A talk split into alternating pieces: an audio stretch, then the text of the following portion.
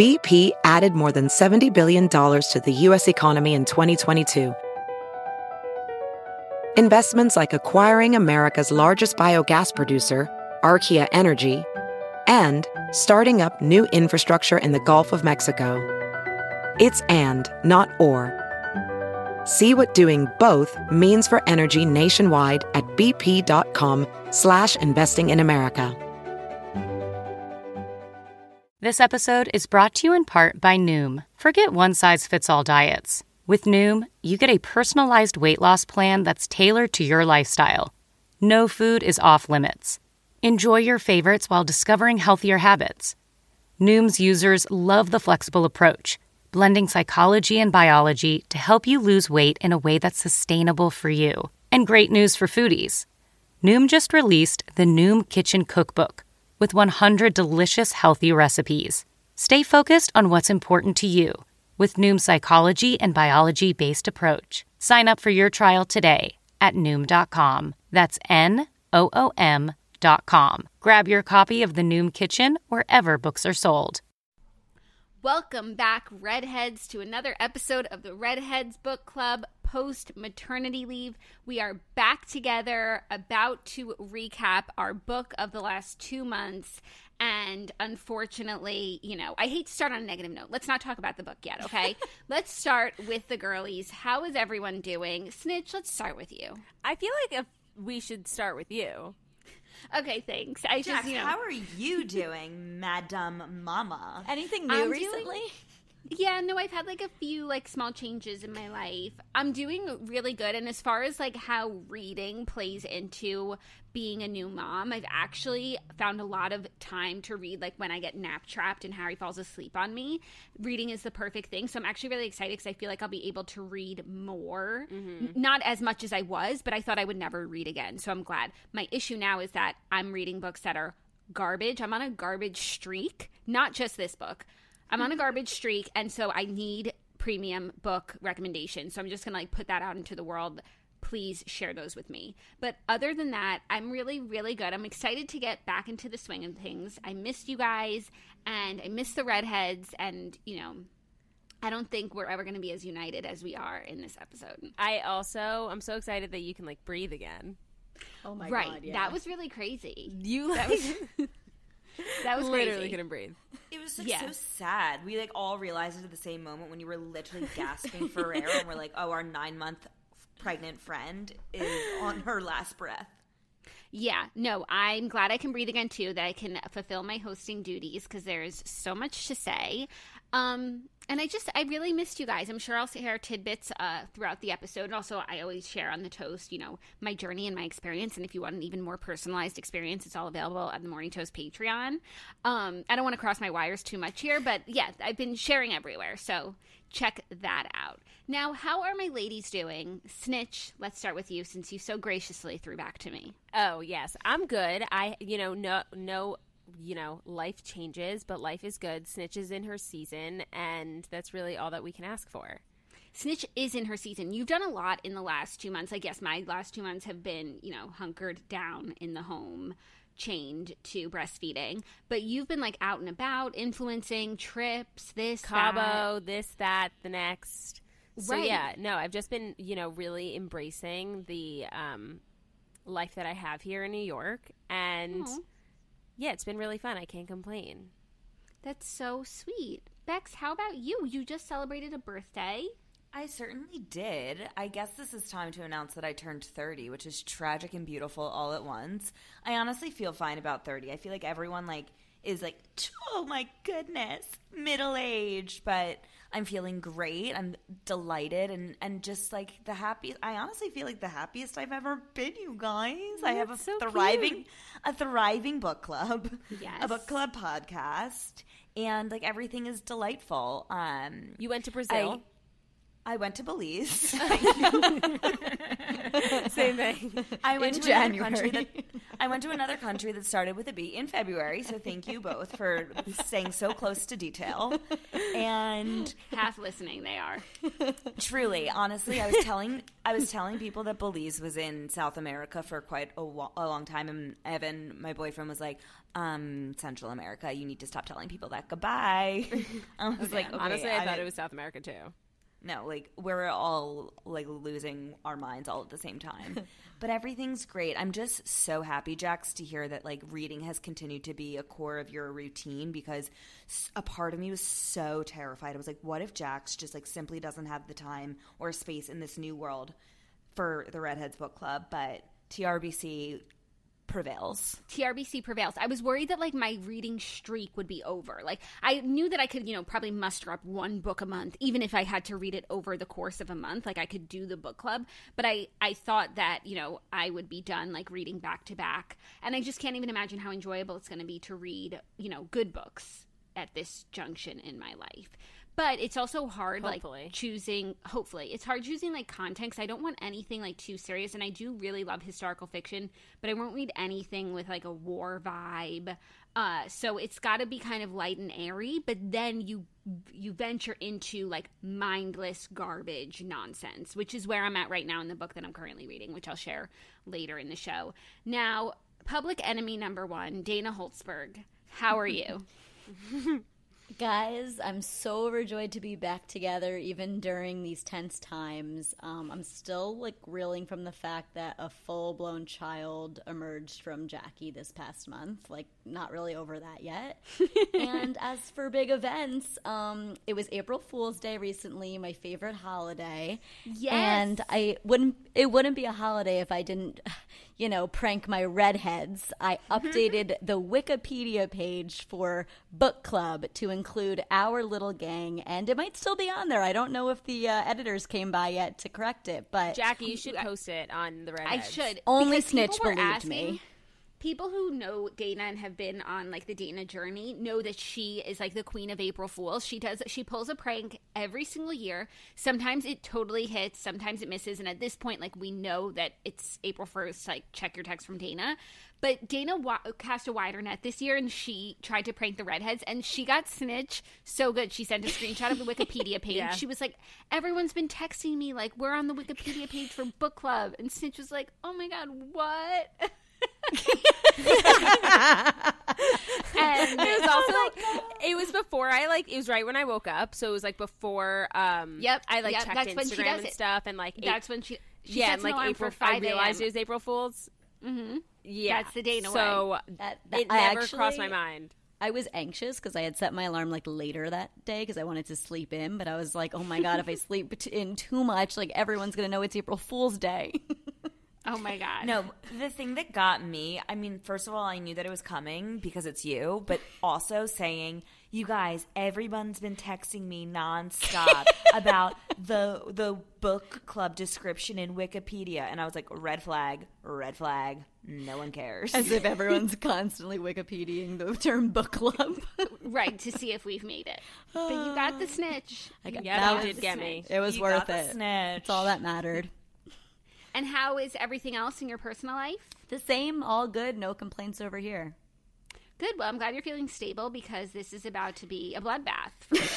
We're about to rock your world. Bring women. it, bring it. I'm ready. and actually, I'm excited because not wanting to talk about and like recap this book in the way that we do has actually inspired me to add another segment to this show called book news where we there's been some like big book news that we need to talk about as the book girlies. The first thing being the trailer for where the crawdads sing dropped i know three out of four of us have read it snitch you didn't read it right No, oh, because everyone Snitch. told me that I would. Everyone told me I wouldn't like I- it. she might not like it, but Taylor Swift wrote the song for the movie, so it I is know. pertinent to your situation. And honestly, the trailer looks so good, and it looks like exactly in my head what was going on when I read the book. Like I think it's going to be a perfect mirror image. Maybe I'll read it. Bef- should I read it before or after? Yes, read it, before. Snitch. Definitely. It's so good. Okay, it's fine. so good and I, i'm really glad that the trailer like lives up and i when i read the book i didn't imagine daisy edgar jones as kaya but now I see it. I see it. It works. It works. And then the other piece of book news is that The Seven uh, Husbands of Evelyn Hugo is going to be made into a movie over at Netflix, which is just going to be so premium because it's the best fucking book of all time. Like, the more bad books I read, the more I appreciate Evelyn Hugo. And there is a rumor swirling around that Anya Taylor Joy is going to play Evelyn. And I have a hot take, but like, I'm not completely here for that choice. I picture Evelyn as like more voluptuous. Mm-hmm. And That's I love fair. Anya Taylor Joy. Like I would put her in everything, starting with the Invisible Life of Addie LaRue. But I always had in my head as like Eiza Gonzalez for Evelyn Hugo, and I just want to put that out into the universe in case they're still casting and looking for influential I reader heard opinions. that it's by no means confirmed. It's just swirling. No, but now that it's swirling, like I hope it swirls up that like we weren't here for the Anya. Yeah, yeah, yeah. That people are like, no, no, no, no, no, and then they like retract. Maybe Yeah, they did that on purpose. Maybe they did that on purpose to like, you know, they leaked it to see what people's reaction was. Yeah, so I just want to put Eiza Gonzalez out there. I think that like that's a match. I see that too. Okay, so I guess you know I tried to delay long enough. Um, I guess it's time to talk about this book. Our I book, really like that new segment, Jack. right because I just felt like there was so much book news, and everyone always like tags me in it and like wants to get our thoughts. So let's share our thoughts when there's pertinent book news. Beautiful. Beautiful. Now, our book this month was Our Country Friends by Gary Shteyngart. It was a Dana's choice, and unfortunately, Dana's Streak has come to an end, a roaring end, and in a very big, utterly cata- catastrophic way. Um, As all I'll good do a- things do. all good things. Yep. I'll do a quick synopsis of the book and then we can discuss our thoughts. But the book is about eight big losers who go upstate to quarantine together during the beginning of the pandemic. Now, each character is loserier than the next. Um, we have two. So I'll I'll I'll set the scene, even though nobody wants to go back down this road. But but here we go we have Sasha, who is, um, you know, a writer and a s- professor and a like wannabe TV producer adaptations of his books, and his wife Masha. They own a, like a little property with a bunch of houses in upstate New York, and they have a daughter named Natasha who loves BTS and just seems like a very anxious but precocious camper. Then we have Sasha's friends who are joining him in the beginning of the pandemic to like isolate outside of the city. First, we have Ed, who's just like an international man of mystery, I would say. You know, never tied down to one place or one person. We have Karen, who is the inventor of an app called True Emotions that makes no fucking sense. Like the app, you take a picture with someone and it shows you how much you love them, and then you can't stop loving them, and then you give everyone COVID because you love them? Question mark. Um, but Karen seems like a you know a cutie enough, but she's like feeling unfulfilled in her life. Then there's Vinod, who is also Sasha's friend from high school, and he is in love with Karen. He also just uh, recovered from lung cancer, so he has half of a lung, and he's just a sweetie and just like Pijam wanting to be with Karen, but knowing that she doesn't love him. Then we have Dee, who's a little bit of a Southern belle. She's a writer and she was Sasha's former student. Weird that she'd be quarantining at her professor's house. Um, red flag, red flag, red flag. And then there is the actor who we find out at the end of the book. His name is Joel, but he's like, you know, the greatest actor of our time. And he's quarantining with these losers upstate uh, because Sasha wants to make a TV show with him. Now, I think that's the cast of characters. And so they're there for what felt like months, but then they keep saying weeks. And people fall in love, people fall out of love. They're incredibly like boring and just like hanging around. Then eventually the actor leaves and comes back. And when he comes back, he brings COVID with him and he gives it to Karen, who gives it to Vinod, who is um, immunocompromised, and Vinod dies in the end. So that's the book. I think I think I summed it up. Dana, did I miss anything? No, no, it was very objective.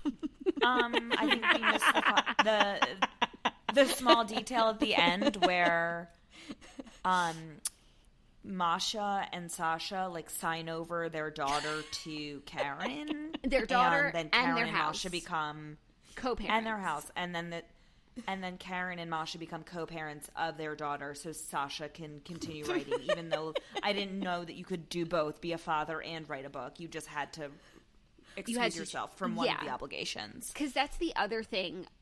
Natasha, the daughter, really bonds with Karen during the quarantine because Natasha loves BTS and Karen is Korean, and so she's teaching her all of these different things, and they just have like a really sweet relationship. So it made sense that Masha would hand her over at the end of the book. when you put it that way. okay so let's get into the our thoughts on the book um let's start on a positive note dana let's start with you since you chose the book also Okay, you know what, guys? I wanted to dislike it. Like, I wanted to join with the cyber bullies. I wanted to get in on the backlash and, like, have this be a cohesive episode where we just bash the book. But, like, the truth is, I actually genuinely liked it. And I know that You're a comes as fucking shock. liar. I'm You're a not fucking lying. liar. i don't i don't think she would lie i'm I'm honestly not lying. like No, I don't think she's lying. I I don't. wa- I I- don't think you would lie, but now I'm looking at you differently. I wanted to not like it. Like I seriously was like excited to bash it, but I don't know. It had the ingredients I like in a book: character development, relationship evolution. I thought it was so well written. It was boring. It was flawed. There was nothing exciting that happened, but I kind of liked it. Like it was representative of how the pandemic really felt to me at that time, which was so dragged out, so long, not knowing which day was which, like not being able to keep track of anything. And no, it wasn't awesome to revisit that little piece of PTSD that we all have from March 2020, but like ultimately, I thought it was funny. I thought it was sad. I thought there was a spectrum of emotions involved, courtesy of the great writing, that equaled to me a pretty good book.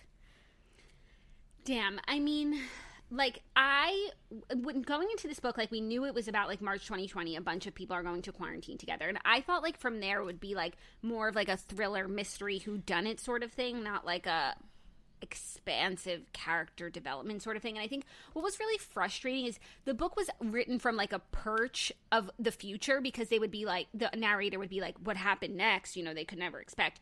And I felt like with all of the COVID stuff, like even though we're in the future and you're writing it with hindsight, like there was no commentary on how silly so much of the stuff was. Like, first of all, Masha becomes like this authoritarian figure in the house, like trying to get everyone to like distance and, and do this and that. But she's literally sleeping next to a man with a cough and doesn't think for a second, like, go in the other room, you know? And giving When- hand jobs when- in the shower. When, Kar- when Karen and Natasha are going for a walk upstate, no one's around them and they're wearing masks. Like, do you want to comment on the silliness or thought no? the thought the exact same thing. but And see, at the that's what I time, yes, like- everyone was doing that. Yes, but like there was no commentary on like how you people lost their minds, yeah. Yeah, yeah. and But that I- was frustrating to like relive it, but without like the benefit of hindsight that we have now. But I think that's how people still feel now. Like they're still losing their minds. They're still inconsistent. They're still illogical. Like people are engaging in those same behaviors as they were before we knew anything. So it almost shows you how not far we've come from having zero information to way more information, and we're all still wearing masks. I agree with that, but I don't want to read about those people who have information and choose No. not to use it. You guys, I didn't know that this was about the pandemic until obviously I started and like I texted you bitches and I was like, is this fucking book about the pandemic? Like, honestly, the second you saw that, Dana, you should have been like immediately no. Like, this is not my choice. Is this Not only that, y- when you, we say you don't judge a book by its cover, you should have absolutely judged a book by its cover. Did you see the cover of this book? It looked like it was like art from 1980. yeah. Oh, okay. Oh, You I kind of like the gonna- blue. I'm gonna fess up. I uh, everyone runs their choices by me. I thought it was a cute choice. I liked the cover. I judged the book by the cover and the title and the glass of wine on it. Country. I was like, okay. It says it's a masterpiece. Okay. also, you know, I trust Dana's choices, and I did the read the description, and I thought it was like I thought the pandemic was just going to be like a reason for all these people to be in a house together, and then like the house was going to pop off. You know. yeah. And it did in the form of someone dying, someone losing their mind. When going- I realized that the book was like venturing towards someone dying of COVID, like I, I I couldn't have imagined it got any worse, and it did. And then also like living through the fever dream of like his death, that was painful. but Can. I give you my thoughts? Yes. Please. Oh, yes. Rebecca, what did you think about this book? Okay, I have two sets of thoughts and feelings. The first, allow me to read the audience the notes that I took whilst reading. Please do. I have so many questions. Who is cooking for all these people, all these meals? Who is doing the laundry? that shower situation was unbearable. Who is paying for groceries? Sasha is poor. Sasha That's- was paying for groceries and like he was in debt and then eventually had to, to go to Ed and like ask for a loan. But I'm sorry, have these people lost all sense of decorum? They go and inhabit someone's home for months on end and never once offer to pay for groceries or rotate chores or rotate cooking obligations. It was mind boggling. And also, like, Sasha is so clearly unwell. No one at any point thought, hey, like, let me pay for effing groceries. It was just so crazy to me. These people have their heads so far up their assholes. Yeah, but I think Sasha was like the kind of guy who wants everyone to like think that he's like this big macher and he would never like he wanted to like put out this front like I'm taking care of you I'm the host this and that and he seems like the type of person that like if you offered to pay for something like he wouldn't allow it even though like he was going into credit card debt like trying to pay for it I actually It was so crazy. I loved the scene when uh, Sasha and Ed he finally asked him for money and it was hard for him and he was embarrassed and Ed was like kind of gleeful that he was put in a position to be of power and said yes. Why didn't you ask sooner? We've been here forever. And Sasha was like, I didn't think I had to, and also you never offered. And I like loved that line. It's like, oh, you Right. never fucking offered. and it's also crazy it's like it went from like I could use help with the groceries to can I have ten thousand dollars yes. 100%. I hate Yeah. when that um, happens. My notes also continue this way. The abrupt hand job one day in between Masha and the actor. Are we kidding? Why was no one addressing Sasha's very obvious illness? what the fuck is this app? I don't understand. You can judge a book by its cover. Do any of these people have jobs? The Oh, I had that question too. also, the confusing writing style of like the author would lead into what you thought was a hypothetical situation, and I could never tell if it was hypothetical. Like when when Vinod and Karen f- had their first like love moment, I couldn't tell if like Karen or Vinod, whoever it was, was really high because like they talked about how they smoked Yeah. pot and like then it like happened. I couldn't tell if it was like her high imagination going crazy and like it was just like a hypothetical unfolding and then she snapped into reality. But as I was reading, I was like, wait, is this real? And that happened to me so many times throughout the story that I couldn't tell if it was real. And then at the end, when it was Vinod's fever dream and he was dying, again, I was like, is this fucking real? Is he dying? Is he alive? I don't know what's going on. It was just confusing. Right. And then at the end, like, he sees that Sasha and Karen banging. And it's like, is that what happened at that party in the 90s? Because earlier in the book, he said, like, when he thought about that party, like, he kind of got a pit in his stomach and he couldn't remember why. But I think you would remember if your two best friends were fucking. Yeah. No? No, I that Dana, part. would you like to shed some light I on the situation? I think it's supposed to be like we don't know if it was just a fever dream that was like sparked by his subconscious pit that he couldn't even place when he was looking at the picture of why he felt so weird, or if like it didn't happen and he was construing it all. That part was the only, I, in my opinion, thread that was left unsaid. Like that was the only question mark I had, besides what the fuck the true emotions app did. right. That was so so mind boggling. Yeah, that like was this- confusing. The entire like multiple people's lives fell apart because of this app. A, a picture was taken, and you're in love. Yeah, it's just like a leap of faith, you know, to to operate under the guise that like that is something that that could happen and he could be so in love and like not be able to function It kind of have to go live in an abandoned camp It reminded me, Jackie, of the unfortunate importance of beauty a little bit. That app. I guess so but like that was a magical realistic book. And this was supposed to be you know tchaikovsky or whatever. Chekhov. Snitch. What did you think about the book? We know you loved it so much. You guys, I hated this book so fucking much. Like, Ghosts of Gotham was the best book I've ever read in comparison. Hey, Like, I can't bring even, us back to I ghosts can't of gotham. even begin to tell you like my distaste with this novel, which I wouldn't even call a novel. Um, also, I don't even know what happened. Like, if anything happened, like I literally like I would like listen to it and read, and I wouldn't even try and internalize what the fuck was going on because I so didn't care. Um, so I think that about sums up how I felt about this book. And then Yeah. also there was just like random sex scenes. Like all of a sudden, Elba would be like listening on Audible, and then it was like he was inside of her, and I was like, wait, who and why?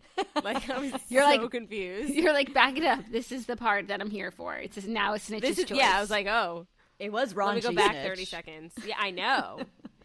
but it was like not cute. Like I don't know. Everyone I guess fell in love, and it's funny. The description of the book is like eight people, four romances, six months, and it's like romances. I didn't even realize that. Yeah, I guess people linked up, but I didn't even think of like that's how it happened. It was so not romantic. also, weren't half of them like affairs? Yeah. So okay, Only these are the the links. We had obviously Vinod and Karen, Ed and Dee, Dee and the actor, and the actor and Masha. I mean, Sasha really got screwed because he didn't get screwed. Yeah. Also, the actor just abruptly being like, "Oh yeah, me and Dee are gonna move into your house, and you and your wife and child are gonna move out of your house, even though you've been hosting us for months on end, feeding us, doing our laundry, doing our chores, and just making us continue to live." No, that's so. And, then like, and then you're gonna move into the guest house. he leaves and like that's an ins- that's insane behavior like if anybody were to do that like i would never look at them the same again so but he leaves whatever and they like treat d like it's fine also like ed was clearly Dee's second choice. Like both of them loved her and she chose the actor. Then she got canceled. Then he left and all of a sudden she loved ed all along. Like is it it's a joke. Which, by the way, I don't blame her for choosing the actor. Like, obviously, yeah but i'm glad that like fuck. I'm glad her and Ed were OTP, but like, how are we just going to skip over the fact that she didn't choose him when she had a choice? And then they were rewriting history. They're like, we're pretty sure Dee was in love with Ed the entire time. like, what are these people are like? I'm just, I, I can't relate to anyone or anything. It's, It's just like not real. It's not real. I like agree. it's not real. Like Yeah. these people didn't act like genuine human beings with a brain and like l- like logistics, not I logistics. think They're just all, not logic.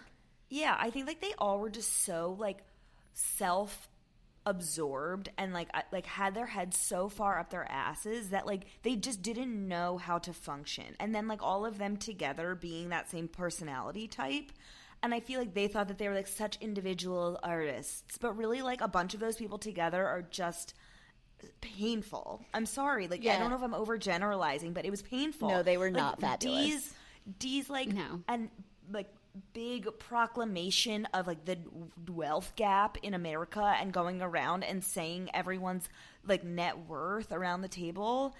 It, I'm sorry, like go the fuck away. Shut Yeah. the fuck up. That's No, when like, Masha was funny when she was like, I think Dee is trying to justify all of her actions by pretending she's poor, but that's actually a lot of money for a 30 year old Dee.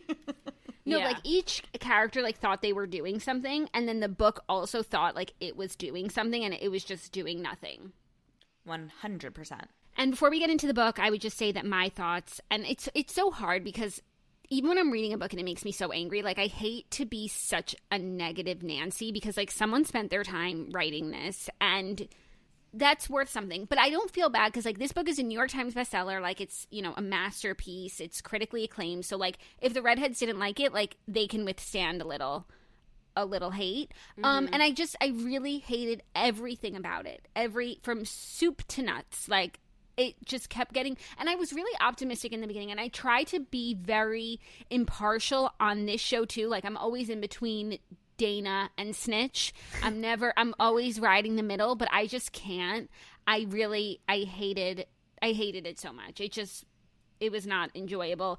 Even though this I mean I it already at the outset like it was starting at a loss because it was like so pandemic heavy. Yeah. But I still kept an open mind because I, I said to myself, like, you knew it was going to be like that and you said it was okay. Because I am still waiting for like the book or the movie or the show that sums up the pandemic, you know? And I'm realizing this is now the second book that I've read about COVID. I don't know which one is worse. Wish You Were Here by Jodi Picoult or this one. Probably. Mm, it's so hard. They were both so bad. They were both the worst books I've ever read, and I don't want to tell my rating, but they both got similar ratings for me, a rating I've never given before. So maybe just like the book on the pandemic doesn't shouldn't exist, you know? Mm-hmm. Unless it's like a textbook. Yeah. I think we're all just too triggered by the content. Like it's just too fresh for us. Yeah. Also, like, there you don't need to be writing about the pandemic. Like, we're still. I think we're still technically in one. Like, can you like give us like ten years or something? Like, no, but just then not the once we're time. out of it, like I don't want to go back. So That's fair. That's fair. Okay, Dana, one thing I will say is like it did I didn't hate picking it up, which is so weird. Like I didn't dread picking it up, but I just hated the the people so much. But I was like sort of comforted by like the country surroundings. Yeah. And maybe because I spent the pandemic for the most part outside of the city and surrounded by nature that I felt a kindred connection there, but that was something bizarre that like I didn't hate picking it up, but I did hate what was inside. I agree with you completely. I didn't hate picking it up, maybe because I knew I had to read it for the Readhead, so it's not like I'm, I can dread it or, or decide not to pick it up. But like when I I was, it was also nice to just be like in a book, you know. Yeah. So I I- in but the you book. could have been in a good book. I know. Someone send me one, please. Like I'm struggling. I'm really struggling.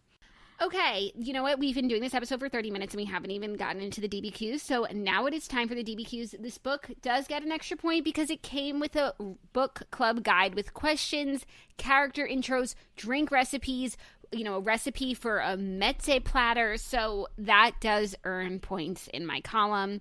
And before we get into They knew they had to make up for something. they knew that they did. Before we get into the DBQs, I want to let you know that today's episode is brought to you by Function of Beauty. As a bunch of girly girls who love hair care, Function of Beauty is essential for all of us. We love Function of Beauty because it's fully customizable hair care that creates individually filled shampoos, conditioners, styling, and treatment formulas based on your hair now and where you want it to go. So there's no reason all of us should be using the exact same shampoo because we don't have the exact same hair. Here's how it works you take a hair quiz to build your hair profile and select five hair goals like lengthen, volumize, and oil control. They also ask you such in depth questions like what sort of environment you live in, you know, if you're in a city, so they can get a sense of, you know, what's polluting your hair every day. They ask if your hair gets frizzy in the winter but oily in the summer. Function formulas are meant to be changed when your needs change. Next, you choose your color and fragrance, or you can go dye and fragrance free in your bottle. And then you get a freshly filmed formula delivered straight to your door and you can prepare for good hair days ahead. Also, it's just like so aesthetically pleasing, especially if you have like a color palette in your bathroom. You can choose bottles that match that. My bathroom has a lot of blue accents, so I have blue Function of Beauty bottles, and it just looks so good. They're also like big jugs, and I use a lot of shampoo and conditioner, so they last really long and they just and they look really pretty. Usually, jugs don't look pretty. Say goodbye to generic hair care for good today. Go to functionofbeauty.com slash book to take your hair goals quiz and you'll save 25% on your first order. Go to functionofbeauty.com slash book to let them know you heard about it from our show and to get 25% off your first order. That's functionofbeauty.com slash book to take your hair quiz and save 25% on your first order. Yeah, treat yourself to a little self-care after having read this book. Now, DBQs. First question, I guess this is for Dana. How did you come to our country friends? What was your overall impression of the story, the writing, the style? If you have read Gary Shteyngart before, how does this novel compare to his others? How is it different? Now, we've touched on most of those questions except for Dana, have you read Gary Shteyngart before? I did. I have to say, his book Lake Success was one of my favorites ever. I know I've lost all credibility, so like, don't read it because I don't want you guys to hate it. But it was way better than this one, and just like a solid book. And his other book that I read was um, Super Sad True Love Story, and that was out there, and I didn't really like it that much. So definitely don't read that one. Okay, so and I guess that makes more sense as to why you chose this book. If you had like one that you loved by the author, one that you liked. That's why I'm reading this book right now by an author who I read before, and so I just assumed it was going to be good, and I assumed wrong. And so I'm glad you at least read some of his other better books. But would you say that this was as good as Lake Success because you liked this book? No, it wasn't as good as Lake Success. I solely chose this book because of how much I loved Lake Success. Okay, Okay, that is insightful. it's it's forgivable. Thank It you. is. Thank you. Next question. The catalyst for the story is the pandemic. What was your experience when a huge swath of the nation went into lockdown? If you created a pod with neighbors and or extended family or friends, were there any particularly charged dynamics at play? Honestly, yes. I lived with my sister, her husband, and my nephew during the pandemic, and a man who is now my ex boyfriend because of the pandemic. and there were incredibly charged dynamics at play. We literally all hated each other so fucking much. Except for me and Liam, my nephew, we were honestly like better than anyone else. But like the cooking, honestly, the cleaning, like it all really comes into play. But I don't think at any point we became as loco hot cocoa as the people in this colony. Yeah, but I feel like they never really turned on each other in like that cabin fever sort of way. Like they just like showed up crazy and then continued to behave that way. But I would feel like first of all, these were all annoying characters who had offended like done like some bad shit to each other. Like sasha you know telling vinod that his book was not good and then burying it literally is probably like one of the worst things a person could do especially knowing how the book ends and like vinod never get to like have his glory. Like that's friendship ending for me. So not only like did those things not affect their friendships but also like the the small menial things of living with people like didn't get under their skin either and that's just not relatable. That's not real life There was a time where uh, Karen told Masha that she wasn't a real mother. right i guess like things got heated That then. fight was crazy. Yeah, when Masha lost her mind on them about Vinod getting COVID. And I thought Sasha's opinion was like correct. He's like, why is she freaking out? This is unprecedented times. This is like unintentional. It's not really our faults. Yeah, but again, it's like they were all being like so COVID crazy stupid the whole time, but someone shows up to the colony with COVID and you're going to go in there and talk to him just wearing a mask and opening the windows and hoping for the best. Like why don't you let him finish out his quarantine? Like FaceTime him and, and help him get off of true emotions. Like so silly, stupid. Like here's COVID at your front door and like now you're going to act stupid? Also, why did the actor insist on being such a freak when he was describing getting COVID and calling it like a The se- secret sauce or A something? A secret sharer. What the? Why? No, honestly, No. why? Like, can someone explain that to me? Dana? I think that wasn't the actor describing it that way. I think that was like the omniscient narrator setting the stage as he did frequently throughout the book, where he was like, and right when you think things are going well, something bad's about to happen. I think that was him injecting, like, and when, even though the actor didn't know it yet, like, it was crawling through his body at rapid speeds. I think that was supposed to be, like, removed. Hmm. But who knows? I'm sorry, I still don't understand the secret sharer element. It could still be COVID crawling through his body, and it doesn't have to be named the secret sharer. Agreed. Agreed. Agreed. Next question. The milieu of the novel is Chekhovian. Chekhovian. What? What's Dana, milieu? explain that. What's Dana, milieu? explain. explain yourself, Dana. A group of family and friends at a country estate. That's what milieu is? There's a word oh. for literally that. Oh No, no, that's no. not what I was. milieu I was is. finishing the col- oh. the colon definition in the study guide. Milieu is like a social environment. a person's social environment. Yes. Okay. How That's do you a good spell that? I like M that. I L I E U. That's a good word. M-I-L-I- That's a good word. I'm gonna I'm gonna incorporate that into my vocabulary. The milieu of the novel is Chekhovian, a group of family and friends at a country estate. Which characters resonated most with you and why? Honestly, Nat. only because I can understand being obsessed like with a musical artist, and that's it. I love that snitch. I love that snitch. I thought Dee was funny. Like her banter when these guys were hitting on her, I thought was quick. Like if someone said the things to me that uh, the actor and then Ed were saying, I feel like I'd be uncomfortable and not know how to react. And she always I thought respond with like canned answers that I appreciated. Yeah, she was like cute. Also, I mean, Say it. Say a good thing. relatively no, but I guess one like you know flattering moment for her was when she was going on the walk with the actor and she was like not going to change her clothes because she didn't want to like look like she was trying too hard but like she did like put on like make everything else about her like look nicer than usual so that like she would look better but i just thought that was uh you know like just a cute girly moment she plucked her eyebrows. right exactly like things that he wouldn't necessarily notice but she's looking better I thought Dee was an absolute terrorist, and there was nothing redeeming. However, I feel like I most resonated with Ed because he was like a little bit just cynical at all times and loved to cook. And I feel like if I had to be around those people at all time at all times, that cooking would be the only thing keeping me sane. yeah i agree ed was a, a good character And I mean, Karen had her moments, but then she also had bad moments. And I don't understand how, like, after a lifetime of turning down Vinod, who seems like a literal pijam, like now we're good and we're in love. And that just makes the ending, like, even harder. You know? Yeah, yeah, Totally. yeah. That was like we're stuck here.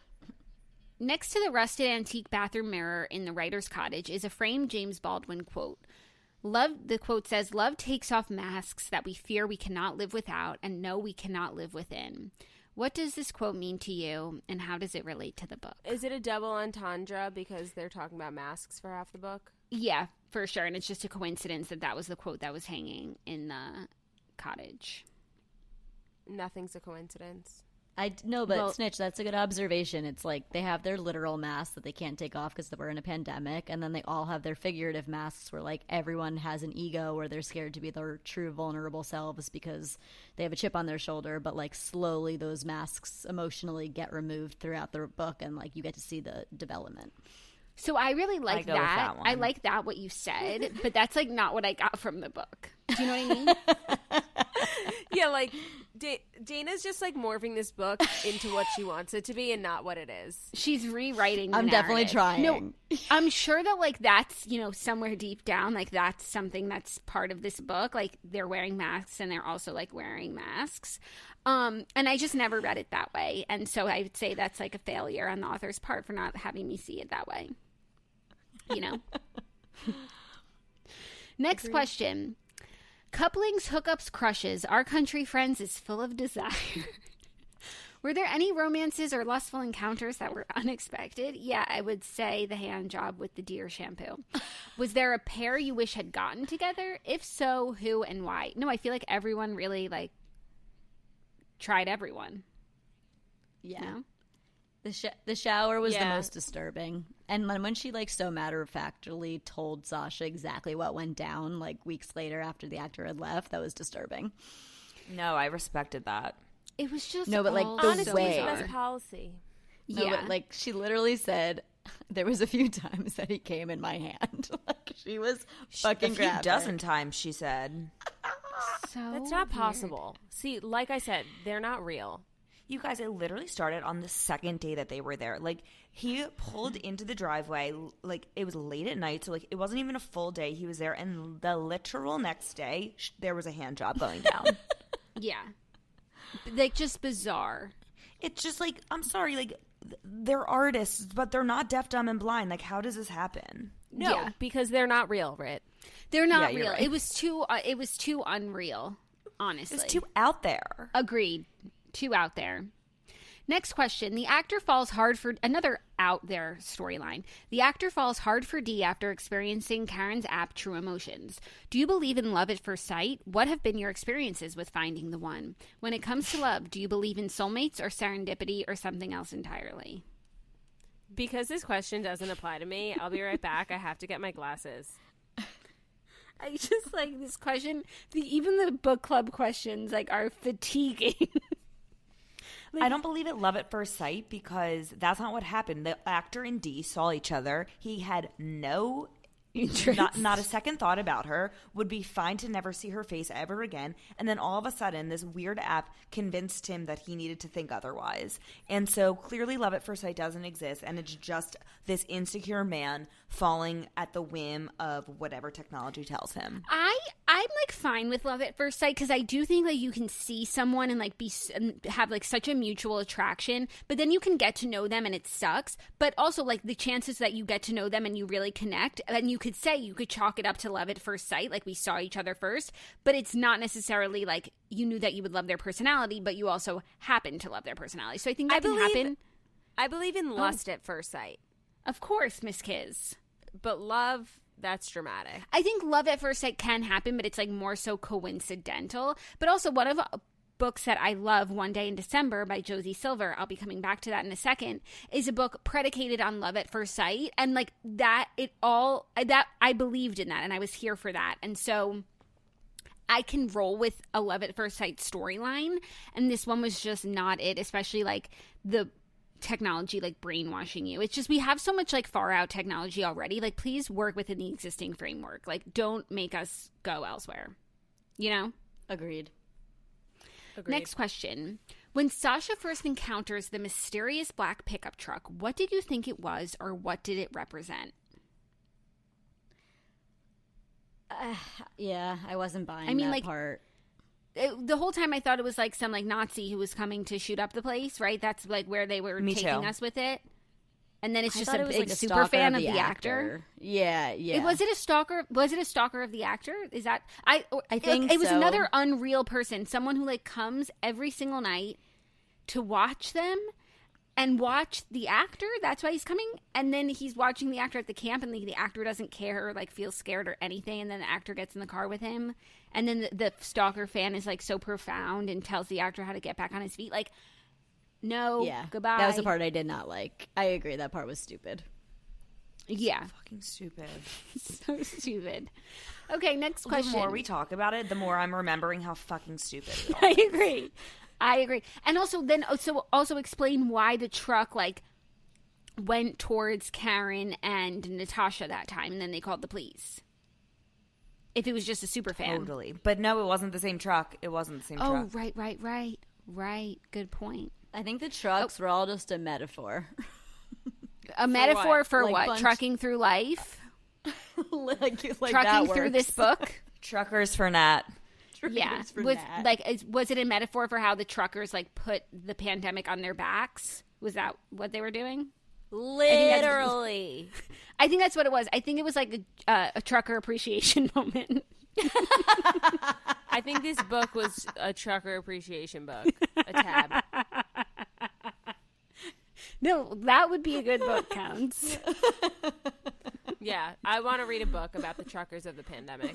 I agree. It And would be like, better than this. yeah, and just like trucking through the country on like a solo mission. That actually could be a Trucking good. through the snow. That could be a good premise for a book.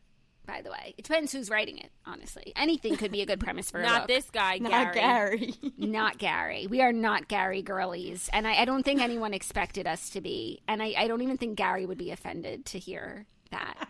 You know, he's, Hashtag he's not probably Gary like girlies. he's probably like, why did you guys read this book? No, literally, he's like, "You're not my target audience." Like, I don't know That's why you the this. thing. And Dana's husband Josh put it perfectly. He read the book too and he was just like, "Listen, like this book is for like middle-aged women in a book club who are like in No. their 70s. Like it's not I don't think that it is. I think it's for, middle-aged like, women is in your seventies. Sorry, I think he just meant women in their 70s. No, He I meant don't think not it's for women us. in their seventies. Like they want, they want liveliness. They want like fabulousness. They want action. I think this is for like pretentious millennials in their twenties and thirties. I think it's for like And- artists in their fifties.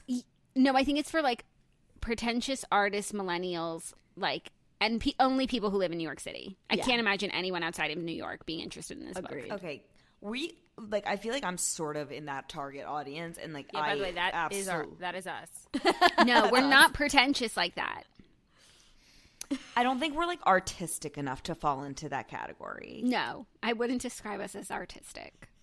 I'm an artist. Okay, let's get That painting was a gift, Todd. let's power through this.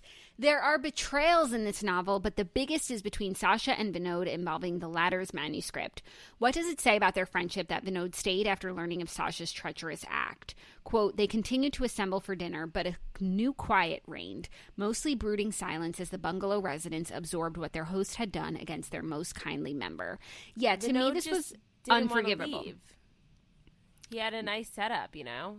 He was like that "I'm I not can understand, back." but like at least have a blow up with Sasha. Like at least force Sasha to like do something about it, to apologize, like anything. He just was like, meh. Yeah, he- Okay. he, like, Like, hit him he- what- once and then offered to like replenish the champagne he broke. Right. Oh, I don't even remember. Now it comes. It's coming back to me that he had him and he like broke the table. I- yeah, I think he just wanted to stay with Karen, and that outweighed his betrayal. weak. Weak. That's weak. This person like ruined the trajectory of your life. You can go home now. And also like Karen's got a plane and she's got probably homes all over. Let's go somewhere else. Agreed. A hundred Oh, yeah, percent. when she What was, is she like- doing there? Like when you she have was like, I can have someone come fly us to Korea in two minutes. I was like, bitch, what? Then go. Like, Go. why are you choosing to stay with Sasha? Sasha's like the worst man on the planet. yeah, it's all. I, I, I don't understand the the choice here. Next question. Sasha muses that there's a Russian term krutitsya, meaning to spin around, to spin around from one thing to another, trying to make ends meet. That's the human condition for most of us. What do you think of this observation? Passion, regret, mortality. In this novel, which themes about the human condition moved you? I I'm not understanding the question. I don't think that's the human condition. Like, get a stable job, and then you don't have to spin your wheels from one thing to the next. Like, have some stability. And I feel like the generic answers are like love and friendship, but I actually was most smitten with like human adaptability in this book. They were there and then immediately like f- stopped remembering what normal life was supposed to like and be like and settled into their new roles so quickly and easily. Like they were in the country with their adult friends living in a house and like not subsisting on any normalcy or working and they just accepted it blindly and like no one ever had that oh my god like what is happening to us? moment of the pandemic that i felt every day Yeah. I feel like for me the only theme that like I that resonated for me is the one of mortality when it came to like Vinod, like Yeah. realizing that he was dying um and just like going through the process of death. Like I feel like that had a lot of impact. Like I felt I was on the journey with him whereas other times I was not on the journey. that's a good one I agree with both of you. great. I actually mostly agree with Snitch. That you don't understand the question? Yeah. Okay, what did you think of the ending of Our Country Friends? If you could suggest an alternate ending, what would it be? Yeah, I mean, what made this book like just the cherry on top of the shit Sunday was the fact that the most likable character died. And the alternate ending that I would have liked, which was I thought what was happening, was when they were on the panel demoderating and Vinod had published his book, like he obviously survived and like became a huge star and like that's what I would have liked to see. Okay, so did that happen No. or not? Okay. This is what I'm saying about the hypothetical situations Yeah. Mm-hmm. confusing me. I didn't know what was real and what wasn't. And I didn't even think that Vinod and Karen hooked up, but that was real. And then all of a sudden there's a panel that's not real. So I hated the ending. I can't believe he died. And then all of a sudden Nat gets adopted. Yeah. That to me was so screwed up. They are now co-parenting Nat because Karen's saving them from bankruptcy, and that's a justifiable concession. You can have my daughter because you're bailing us out of a money hole. Well, actually, because I was illegal. I was thinking, like, why would Karen even bail them out? First of all, she could get like a nice house anywhere. She's going to wind up building her own house on the property. Like, Karen should be sticking up for Vinod, who, again, like, when are we going to talk about this betrayal? Yeah. And if I were Karen, like, I would say, like, thank you and goodbye to Sasha and Masha. But I guess she loves Natasha, also Sasha, Masha, and Natasha. Um, so she wants in still, and I guess she made it worth her while. Like she loves Natasha, and she's gonna take her for her own. And also, it seemed like Natasha was thriving under Karen's tutelage, so maybe it's what was best for Nat. I can't believe that Karen would go back to that property. Even if she's going to build up a house, the the sheer memory and association with what went down there, the betrayal, the craziness, the app, the death of her loved friend. Mm-hmm. Crazy town that she would willingly put her stake in the ground there. Yeah. Another element of the book that I really liked, and I think one of the human conditions that is touched on that I think the author does a really good job, but also because he's speaking from personal experience, is the immigrant experience. And also all of the um all of the members of the house come from different backgrounds, I believe. But like Dee is from this country, but all of them come from different countries mostly, and they share like how that's like shaped their worldview and shaped like their experience and just how they even relate to one another. So I feel like the author really hit the nail on the head with that. But it also forged like a deeper bond between Nat and Karen, and even like the sharing of different terms and like Karen teaching Natasha like more Korean, even us like learning different like Russian terms. And I feel like as like Russian as Ashkenaz Jews, like a lot of the terms like we already did know probably. But I also was reading it like.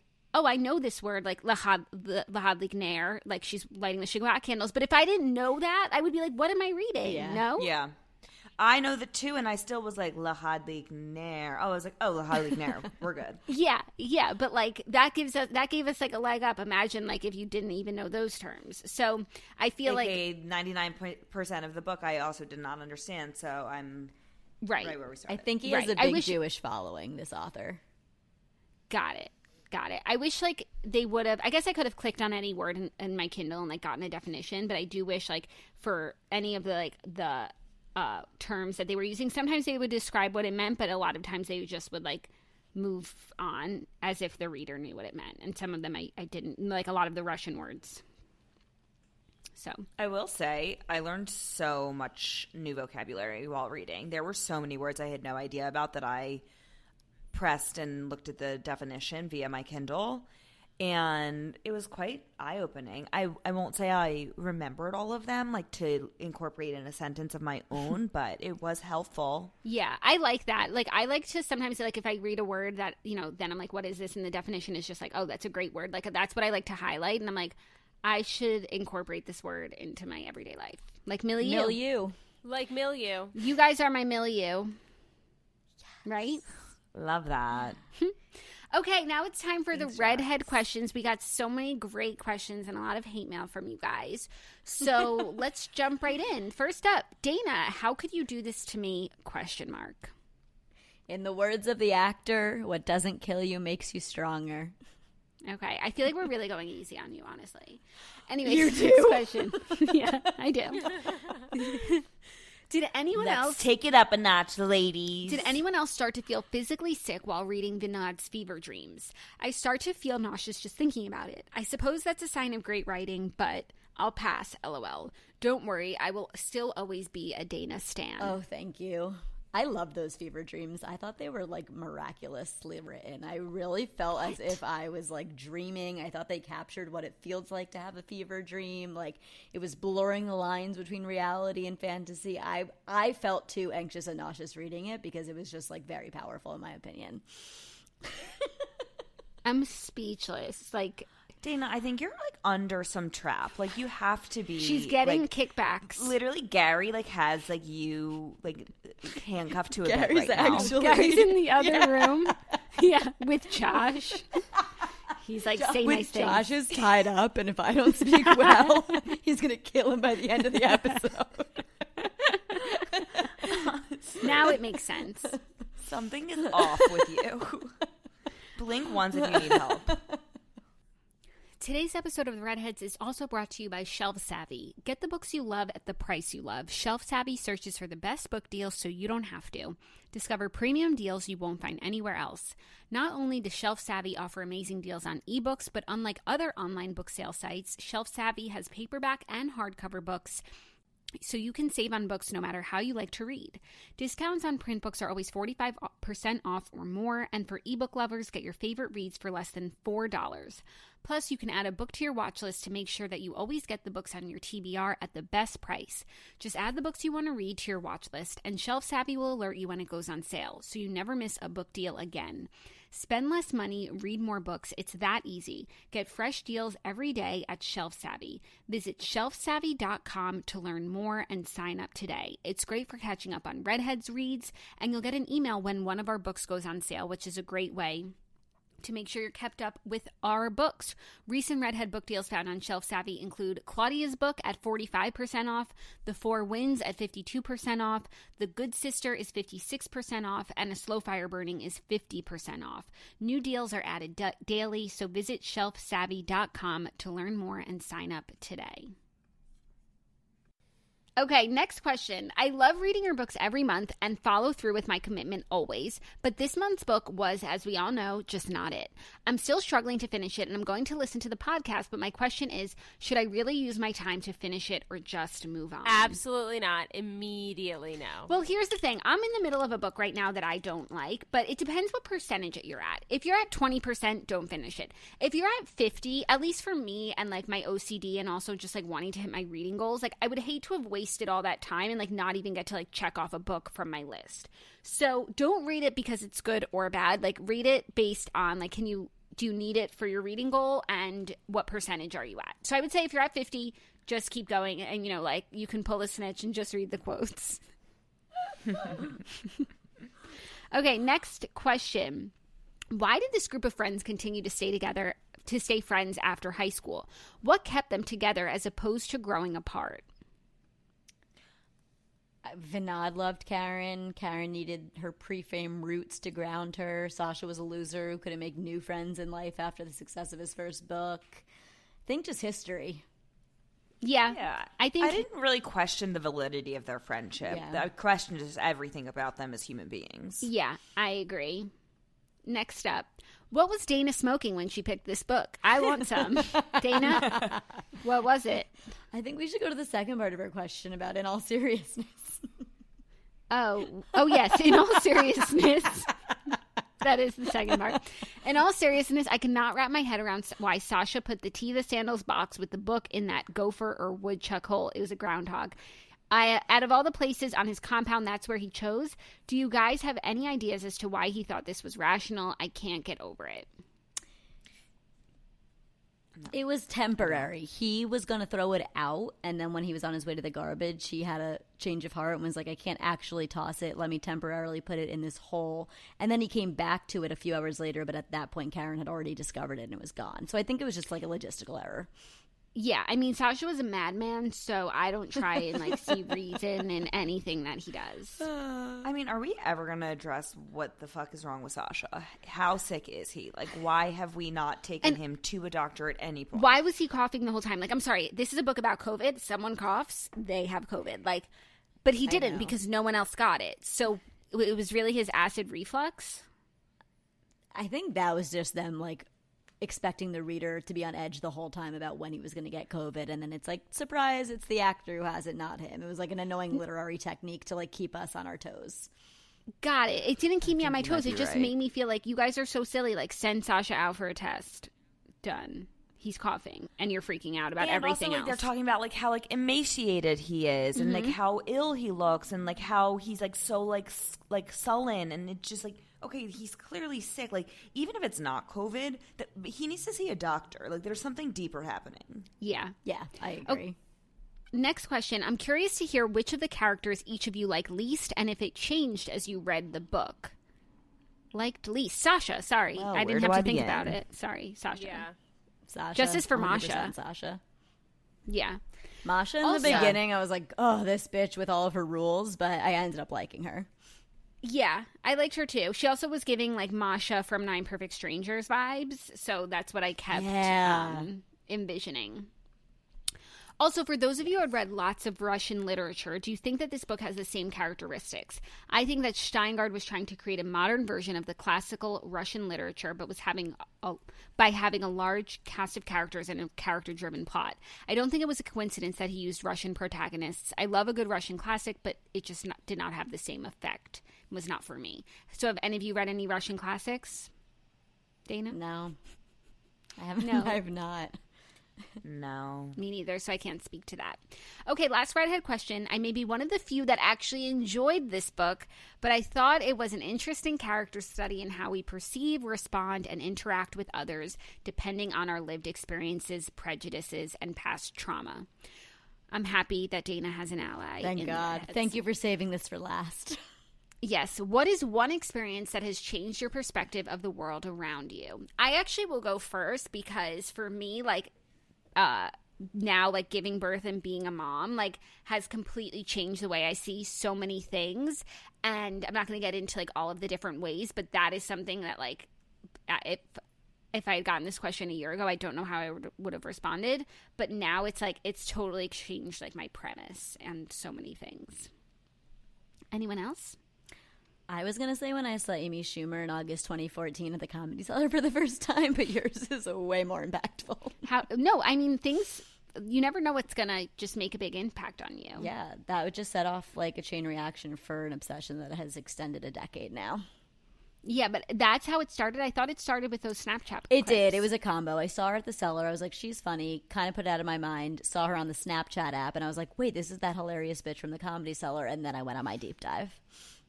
Got it. That did change your life, honestly, because now you spend every weekend trying to find Amy Schumer.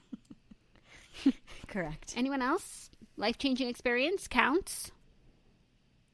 I'm trying to think. I don't know if I have like a life changing experience. Like, there's so many people I'm obsessed with, but they're not. It wasn't like a life changing experience. Yeah, no, not don't listen to Dana's answer, but just like an experience that like maybe something happened or you did something that like then changed the way you saw other things because you experienced it like for yourself or you know something wasn't the way you thought it was going to be. I don't have an answer. I guess this is also a very personal question, honestly. Yeah, like our dad died. Yeah, that changed my oh, life. Oh, that'll do it. That's a really good I answer. think that'll counselor. do it. Yeah, no, that's that's the kind of thing that they're looking for here. And I was gonna say I had to move to Michigan for a job. That's a big Yeah. and I think that definitely changed quite a bit about just like how I perceive my relationship with friends and distance from family and the importance of those relationships. That is a really good answer. Thank you so much. Okay, next it's time for the moral of the story. Um, anyone want to take a stab at it? For me, it was Dana is fallible. For me, it was do not read. Rebecca? For me, it is And then we'll hear what it actually is from Dana. I like can't I don't have the words. For me, it's silence. Yeah. I Is understand. golden from all of these freaks. Silence speaks volumes. I Dana, what's the moral? In a last ditch effort to save myself, I'm going to say form over content. I loved it for its writing. I agree the plot was flawed. Okay. Thank you. Thank you for that. Can Now, we please stop talking about this. yes. Okay, we're almost there. And by the way, so next is usually the Hollywood treatment, but honestly, there's just like too many characters, and like I personally don't care. If there was anyone who you saw as someone the whole time, please share. For me, it was Masha as Masha from Nine Perfect Strangers. Other than that, um, no. For me, the actor was James Franco. Oh, oh that's good. one. That is good. Anyone else like? No imagery Was- was, conjured. Nat wasn't Billie Eilish for you. Dana? that was BTS.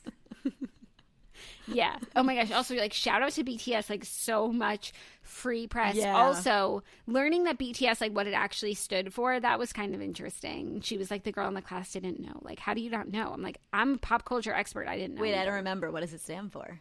I don't remember, but oh. she told us. it stands for two things. Oh, and I look it up. forgot. Told us, but one of them was like bittersweet. Like Yeah. there was two, but one of them it didn't even say it wasn't even BTS. It was like BBS, and I was like, "Where's the two?" Yeah. Okay. No, one of them is Bangtan Boys. So, Yeah. like, Bangtan BT and then S. And then the other one is Bangtan Sonya Noden. That's and then the I'm other one, which means Bulletproof Boy Scouts. So it means like a lot of stuff, I guess. Anyways, that was interesting. Interesting factoid. Thanks, Nat. Now it is time for our overall rating of the book. Dana, let's start with you. I gave it a 3.7. Okay. Okay, Okay. Rebecca?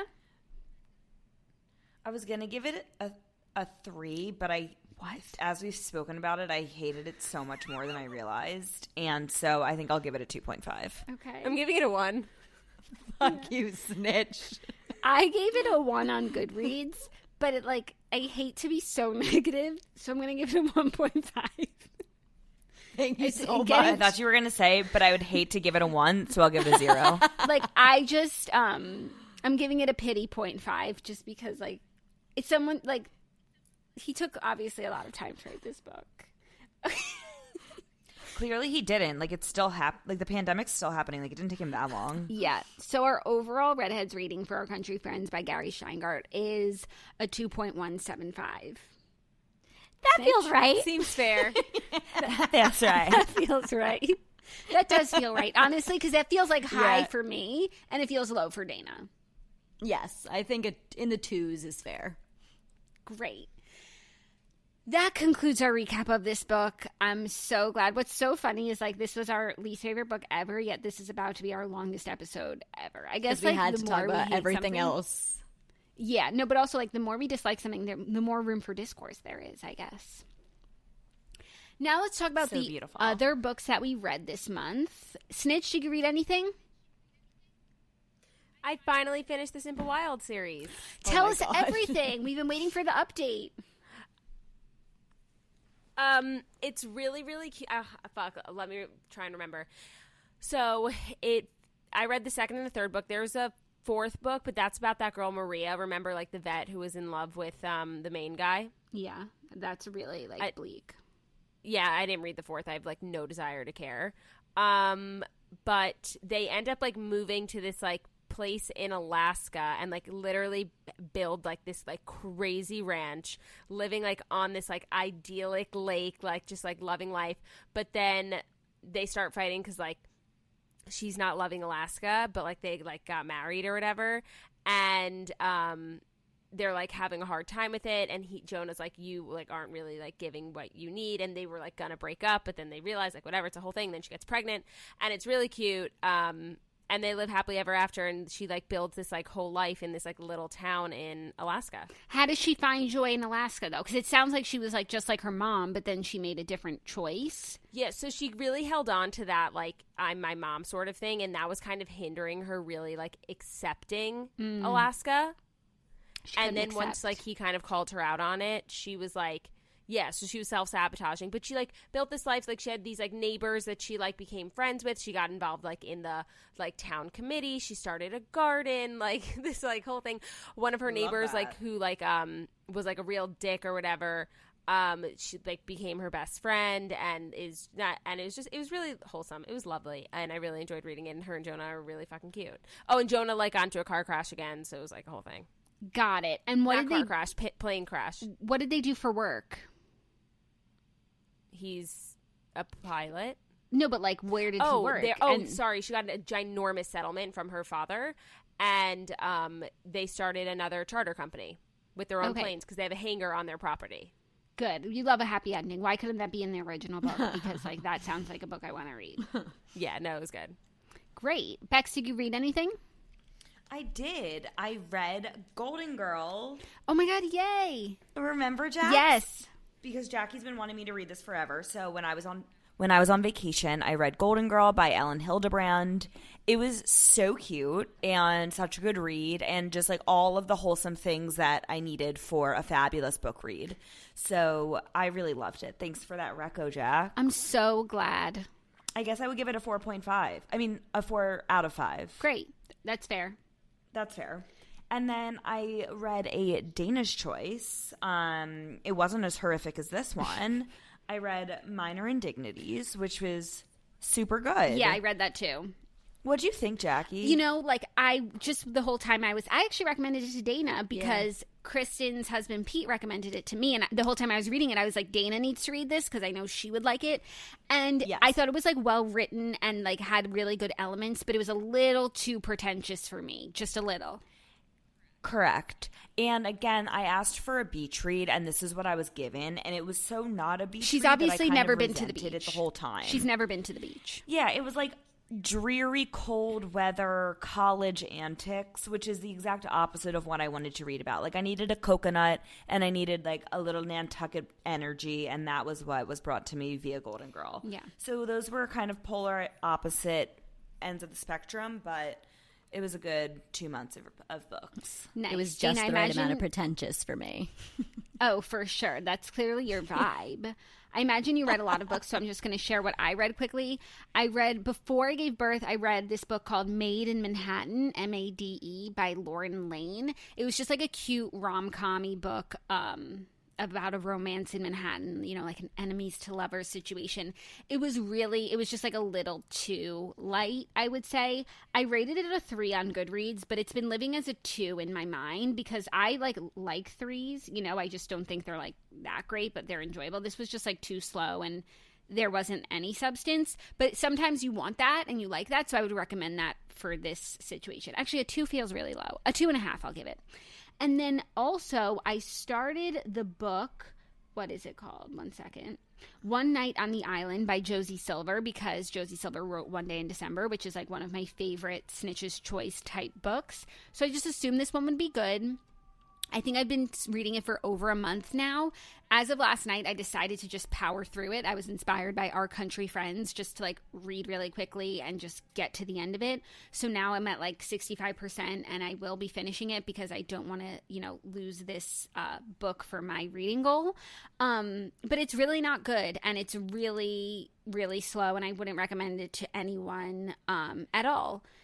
And that's really frustrating because I only have so much time on my hands and I'm spending it reading this book and Our Country Friends. And like, please just send me a book recommendation for something that's really good but not too triggering. Thank you. Dana? If it's any consolation, the books I've read this past month are some of the best books I've ever read. That comes Wow. with a real uh, trigger warning because I think maybe my taste is not the same. Well, here's the thing. You you rated Our Country Friends a 3.5. If any book that you've rated a 3.5, I wouldn't r- take as a recommendation fair, from fair, you. So I think we're safe. Okay. I, What did you read? I, I started also with Golden Girl by Elin Hilderbrand. So funny. I really liked it. I gave it a 3.6 so that it was cute and a quick read and very A+. plus. Then I read Know My Name by Chanel Miller, which is the Stanford Stanford um, rape case. It's like a Yeah. memoir. Yeah, with Brock Turner. It was like all Mm-hmm. over the news, and this is her memoir in it. It was incredible. Everyone's been telling me to read it for years, and I kind of disregarded it because I don't. I like prefer fiction, but it was Uh-huh. worth it. It was incredible. I gave it a four point four. So well written, such a impactful story. Definitely like be aware that you're about to read about sexual assault before you start it, but very good. Then I wow, read okay. American Past. Yeah, so good. Everyone should read it. Um, then I read American Pastoral by Philip Roth. I gave that a 4.5, which is also high for me, but I would not recommend it if you did not like Our Country Friends, because it's a similar, boring, well written, long vibe, but I adored it. And yeah, I don't think this I is a Philip Roth sort of group. Yeah. I think Don't I think read we it, know but that I much loved it. about ourselves. if you liked Our Country Yeah, it's a no Friends, for me, dog. if you liked Our Country Friends, read American Pastoral. And then I read The World According to Garp by John Irving. I gave that a 4.8, one of the best books I have ever read. Have not stopped thinking about it. My mom notified me thereafter that it's also a movie with Robin Williams. May he rest in peace. So I watched that immediately after. Didn't rise to the glory of the book, but still a cute movie. Amazing book. Loved it so much. And that was it. Wow, and it's just like, why didn't we choose that? I know. It was really long and like I actually am not confident that we would have loved it as a group because it's not like perfect for a book club setting, but for your own leisure reading, like I thought it was wonderful. okay. Six hundred and ten pages. Yeah, I don't think that Yeah. that would have. Yeah, yeah. It, it's not a book club pick, but like on your own time, if read it. It's so good. Okay. Thank you so much for that. Now, before we let you guys go, we're going to let you know what the next book that we're reading is. Thank it's God. A Snitch's Choice, which is always the antidote to a Dana's Choice. Yes. Yes. Snitch, what are we reading? I'm really excited about this one because it has really good ratings, like everywhere that I've looked. I mean, I guess so did our country friend, so maybe we take that with a grain of salt. So did red, white, and royal blue. Okay. This one's called All Rhodes Lead Here. Rhodes R H O D E S by Mariana Zapata. Um it's kind of simple wild vibes ish like uh high level this woman, you know, gets a divorce and moves to the mountains. And Yeah. The cover looks all. like Simple Wild. Yeah, but I think it's a bit more mature. Um and I've just heard good things. So I'm really excited and I hope we like it. And it has a 4.4 on Goodreads and Mm-hmm. has 46,000 ratings. So that's a recipe for success. And if it's not a good book, then, you know, we'll just all, 46,000 people have bad taste. then we'll all just come after you, Snatcher. That's just That's what fine. will happen. But you can handle it. Okay. We've all been Mm-hmm. there. We've all been there. Yeah. So thank you guys so much for another wonderful episode. I'm so glad we have the girls back together. Thank you to the readheads for powering through with us. You know, that's the beauty of this book club. Like no one has read the books that we're choosing and we're all getting out of our comfort zones and I think that that's important. So Agree. I'm going to let you guys go. It is so late. I have so much to do. So love you all so much. We will see you next month for Snitch's Love Choice. you. Love you. Love you. Can't wait. Bye. Bye.